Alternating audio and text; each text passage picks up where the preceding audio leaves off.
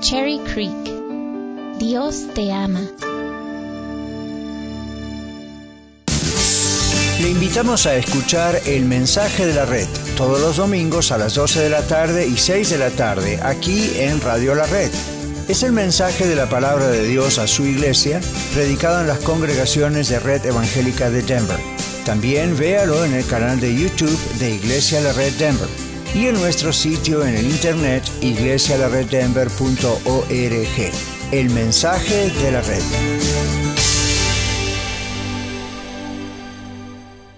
Escucha su programa La Escuela de Vida todos los domingos a las 9 de la mañana, donde usted disfrutará aprendiendo con nosotros las lecciones dominicales compartidas por el pastor Daniel Catarizano durante su clase para adultos en la Iglesia La Red Aurora.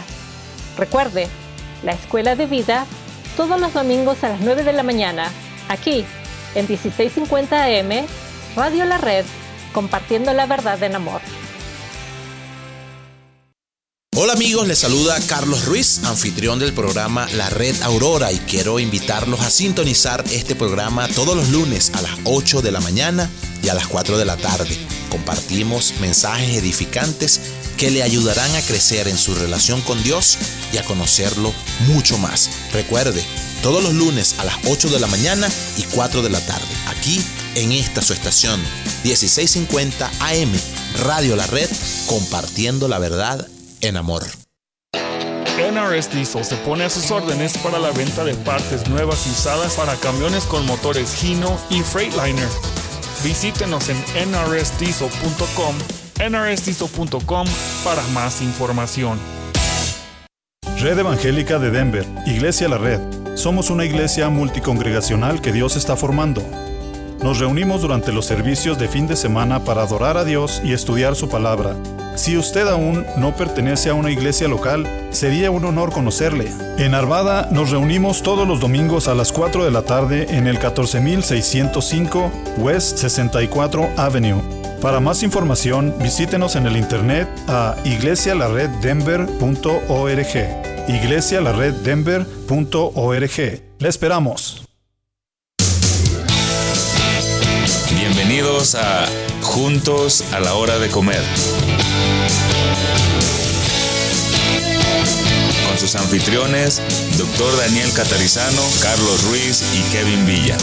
En 1650 AM Radio La Red. Compartiendo la verdad en amor.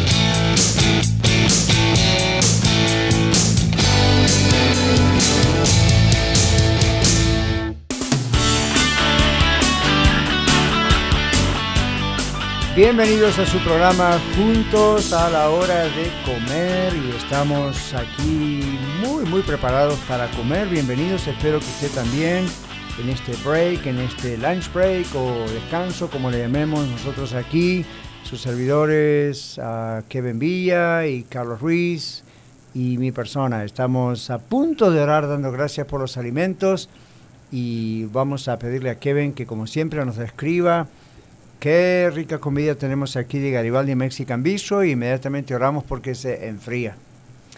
Muy bien, rápidamente les explico. Garibaldi Mexican Bistro tiene especiales diarios. Esto me acabo de enterar. Ok. Y esto es lo que nos toca disfrutar el día de hoy. El especial del día es son tres tacos. Esto Wow. parece ser tres tacos de carne asada Ajá. con arroz y frijoles. Simple pero delicioso. Y cebolla. Y cebolla y no, parece que para nosotros cebolla y cilantro. Menos para mí. Entonces esto significa que más motivos para ir por su deliciosa comida a Garibaldi Mexican Bistro. Más adelante le volveremos a dar la información para que usted no solo quede antojado, sino también disfrute como nosotros. Muy bien, entonces oremos y demos gracias a Dios. Señor, te damos muchísimas gracias, bendito Dios, por tu provisión y por tu amor. Ahora que nos disponemos a comer junto a nuestros queridos oyentes, ellos en su lugar y nosotros acá, te pedimos pues que estos alimentos sean de bendición para nuestras vidas y que podamos eh, en este rato ameno disfrutar, pero también aprender mucho de ti, bendito Dios. Confiamos en ti, en el nombre de Jesús. Amén. Amén, amén. Gracias, Carlos. Bueno, espero que usted también aproveche su momento de comer. Hoy vamos, mientras comemos esta rica comida, vamos a estar hablando, muchachos, acerca de qué es el alcoholismo. Y quizá amigos y amigas oyentes que están con nosotros comiendo en su lugar de trabajo o en casa mismo, han sufrido el problema del alcoholismo o tienen familiares o amigos. Yo recuerdo haber tenido esta situación hace muchos años atrás en la familia con alguien, un familiar, que fue alcohólico. Yo no, lo conocíamos todavía, pero llegó un momento que él fue alcohólico, a veces decimos se alcoholizó, pero fue alcohólico porque estaba casado, él contaba su historia y luego su esposa murió siendo él muy joven, él no conocía al Señor Jesucristo como Salvador y Señor y se desesperó y entonces comenzó a beber. Y así como comienzan todos, no, esto no me va a hacer nada a mí, está bien, pero en realidad se transformó en un alcohólico y llegó un momento en que se iba a suicidar y se paró frente a las vías del ferrocarril, frente a las vías del tren. Mm. Y en el momento, miren lo que hizo Dios, bajó la vista y vio un pequeño tratado, folleto, le llamó la atención, nunca había visto ese papelito tirado en la calle y se levantó a leerlo y mientras tanto pasó el tren. Y no lo leyó del todo, pero vio que atrás tenía un sello que indicaba la dirección de una iglesia. Y como el tren pasó, se decidió a ir. Y fue y entregó su vida al Señor Jesucristo. Y el Señor lo sanó del alcoholismo. Nunca más tuvo ese problema. Digo esto porque es para gloria de Dios, pero también para decir, quizás nuestros amigos oyentes tienen familiares o amigos o vecinos o ellos mismos padecen del problema del alcoholismo y las razones por las cuales llegaron a eso son muchísimas. Pero ¿para qué definirlo a nivel profesional? Ya sabemos lo que es el alcoholismo, ¿cierto? Es un abuso de sustancias alcohólicos, hay muchos tipos de alcoholismo. Contémonos un poquito en este primer segmento. ¿Qué experiencias, experiencias han tenido ustedes? No sé si ustedes alguna vez fueron alcohólicos, hasta donde yo sé no, pero conocemos personas que han, o han conocido personas que han sido alcohólicos. ¿Qué, qué, qué, qué daños ustedes han visto en ellos? Bueno, hemos visto que primero cada, toda cultura tiene de alguna u otra forma el problema del alcoholismo, lamentablemente. Uh, creciendo yo recuerdo haber visto tíos uh, en las celebraciones, quizá de fin de año. Uh, vagos recuerdos también que, fines de semana insignificantes donde se reunían para eh, pues beber alcohol.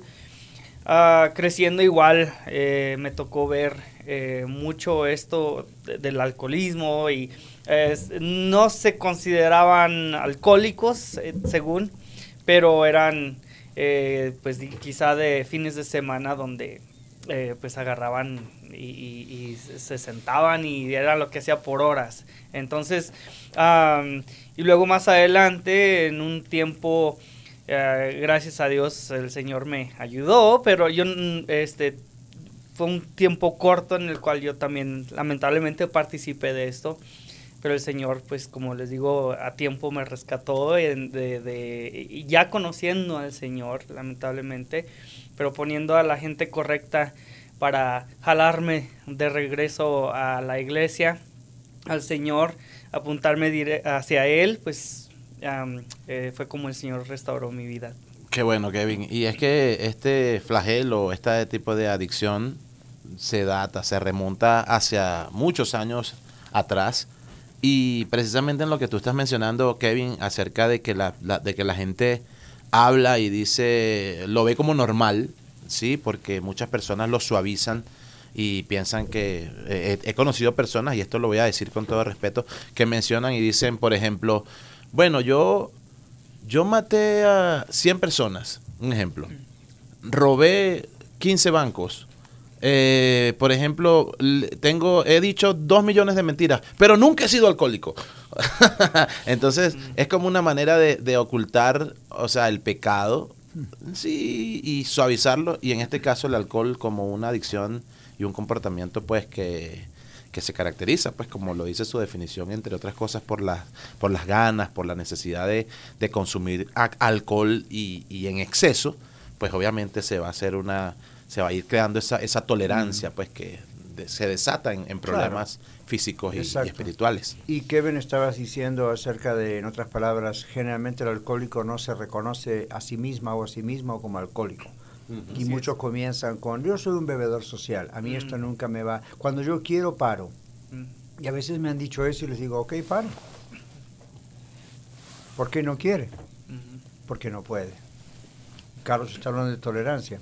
Es lo que pasa con cualquier adicción desde las drogas, inclusive la marihuana que es tan popular aquí lamentablemente, como el alcohol, en todas las bebidas de alcohol, como la pornografía, el sistema en el cerebro es el mismo. El cerebro llega un momento que llega a tolerancia y entonces necesita más y más y más y entonces familias se rompen, hijos se van del hogar porque no se los atiende, matrimonios se rompen, alcohólicos se suicidan.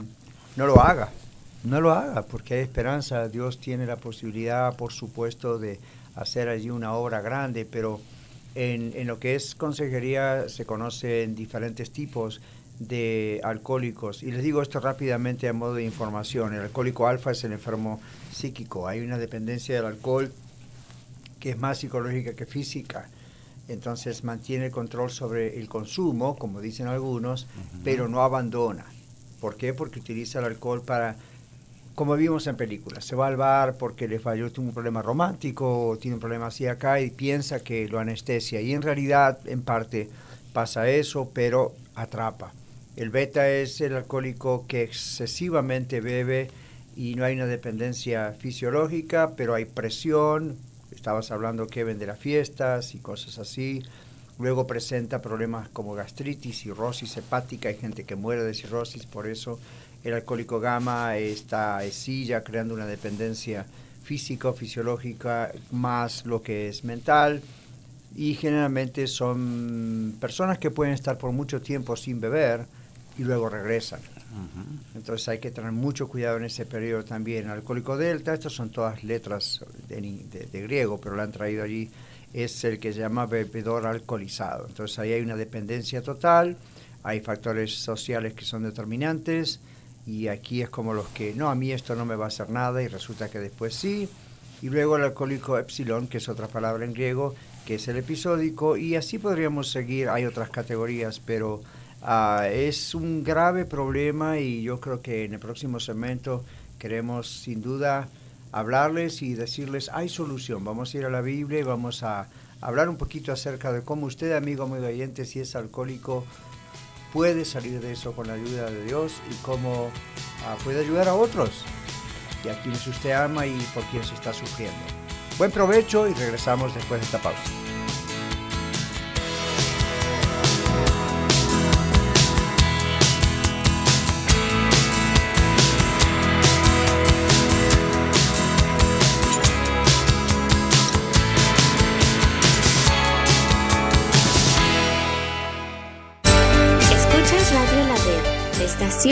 Iglesia Red Evangélica de Denver, 1650 AM KBJD Denver, compartiendo la verdad en amor. Grand Lake, Jesús se interesa por ti. Hola amiguitos, te saludan Azul y Oscar Pulido para decirte que el programa de los niños de la red tiene buenas noticias para ti. Ahora también estamos al aire todos los viernes a las 4.30 pm. No te olvides, viernes 4.30 de la tarde, sábados 10 y media de la mañana y también los domingos a las 5 de la tarde, solo aquí por Radio La Red. Compartiendo la verdad en, amor. Hola, soy Lidia Catarizano y le invito a sintonizar su programa Historias de Vida, donde usted escuchará las historias de personas que han sido transformadas al conocer personalmente al Señor Jesucristo como el Salvador y Señor de sus vidas. Escúchenos todos los lunes a las 9 de la mañana y a las 12 del mediodía y los domingos a las 3 de la tarde. También por cualquier aplicación de podcast y el sitio web radiolared.net. Radio La Red compartiendo la verdad en amor. Hola, les saluda su amigo y servidor Kevin Villa del programa La Red Lakewood y les invito a escucharnos todos los miércoles a las 8 de la mañana y 4 de la tarde. Estaremos desarrollando temas bíblicos profundos que nos ayudarán a crecer en nuestra relación con Dios.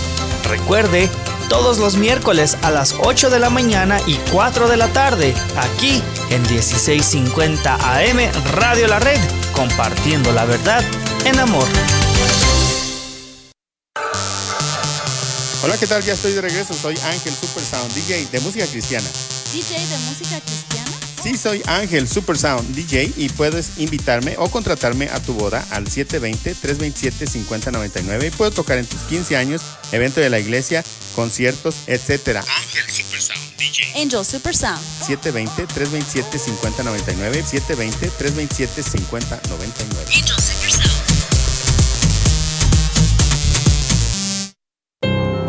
Hola estimada comunidad hispana, les saludan sus amigos Juan Carlos y Pamela. Queremos hablarle del buzón de oración. ¿Tiene usted alguna razón especial por la cual podamos orar? Tal vez un agradecimiento especial a Dios. Tal vez alguna petición especial o quizás usted quiere que oremos por alguien más que usted sabe que necesita de oración. Le rogamos se acerque a una de estas estaciones de gasolina. Una está ubicada en la dirección 1233 South Sheridan Boulevard Lakewood, Colorado 8232 y la otra en la dirección 5600 West Alameda Avenue, Lakewood, Colorado 80226.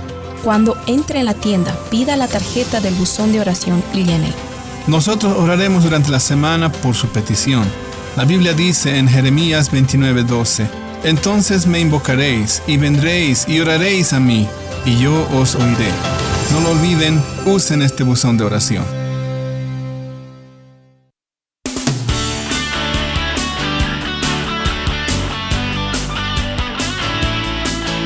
Estamos de vuelta con más de su programa Juntos a la hora de comer en esta nueva edición el día de hoy. Y pues queremos saludarles y recordarles que esto es un programa también de Radio La Red 1650 AM donde pues estamos compartiendo la verdad en amor y que vaya usted a, a nuestro sitio en internet ahí en radiolared.net también puede visitarnos en YouTube si así usted lo desea colocando Radio La Red Denver, nos encontrará. Y pues en las redes sociales nos encuentra también como en Facebook e Instagram 1650 Radio La Red o simplemente descargar pues la aplicación en su teléfono inteligente, en su dispositivo móvil, en cualquiera de las de las operadoras, en el App Store, en el Google Play, nos encuentra como Radio La Red y escucharnos donde quiera que usted se encuentre y con, con, con quien usted quiera escucharnos. También, pues Kevin nos va a dar información acerca de, nuestro sponsor el día de hoy, de nuestro patrocinante, pues de Garibaldi, Kevin. Así es, Garibaldi Mexican Bistro hoy nos ha provisto de un, eh, lo que ellos han llamado el especial del día, que es un plato con tres tacos para nosotros de carne asada, con su, acompañado de arroz y frijoles. Mm. Y pues está muy rico. Ah, la carne está hasta algunas partes crujientes, muy bien sazonada. Nos han dado también salsa para acompañarla con su ah, pues eh, su pedazo de limón para exprimirle y, condimentarlo a, nuestro gusto, pero ellos están localizados en el 3298 South Broadway en la unidad B. Ellos están en la ciudad de Inglewood si usted quiere llamarles, hágalo por favor al 303-781-0812. 303-781-0812. Nosotros hemos descrito la, eh, el especial del día. Imagínense que será el especial del día de mañana. Así que visítelos por favor. También visítelos en garibaldimexican.com. Gracias Kevin y estamos ahora en este segundo segmento pensando qué dice Dios en su palabra con relación al alcohol y hay muchas cosas que podríamos explicar. Y como en todas las cosas, hay gente que toma versículos de la Biblia y los lleva a una interpretación torcida. Pero escuche este en Levítico 10, 9 y 10. Génesis, Éxodo, Levítico, es el tercer libro de la Biblia, el Antiguo Testamento. Dios dice, tú y tus hijos contigo, Jehová habló a Aarón diciendo, tú y tus hijos contigo, no beberéis vino ni sidra cuando entréis en el tabernáculo de reunión, para que no muráis. Estatuto perpetuo será para vuestras generaciones. Y observe el verso 10. Para poder discernir entre lo santo y lo profano, y entre lo inmundo y lo limpio. Y el verso 11 dice, para enseñar a los hijos de Israel todos los estatutos que Jehová les ha dicho por medio de Moisés. ¿Qué está diciéndonos aquí el Señor? Bueno, teológicamente, doctrinamente hablando, hay mucho contenido, pero una de las cosas que la Biblia claramente dice es que el vino atontece o el alcohol no permite que podamos discernir bien. Y cualquier persona que ha estado ebrio, borracho, dicen en la calle alguna vez, sabe que eso es cierto. Uno no puede, el cerebro no trabaja bien. No hay un 100% de los sentidos. Exacto, exacto. Entonces, mucho menos administrar donde se necesita con claridad ver lo que es correcto y lo que es incorrecto. Ese es, es un texto que, que, es, como, es como, podríamos haber usado otros textos, pero yo lo comparo a como comenzar del techo o comenzar del, del suelo. Yo comencé por el techo. Como decir, esto es para los líderes, pero es para todos. Hay otro texto que dice, no mires al vino cuando rojea, se entra suavemente, pero su fin es camino de muerte. Y hay otro que una mamá que le dice al rey Lemuel, no es de reyes, solo Lemuel, no es de reyes, beber vino. ¿Cuál es la idea atrás?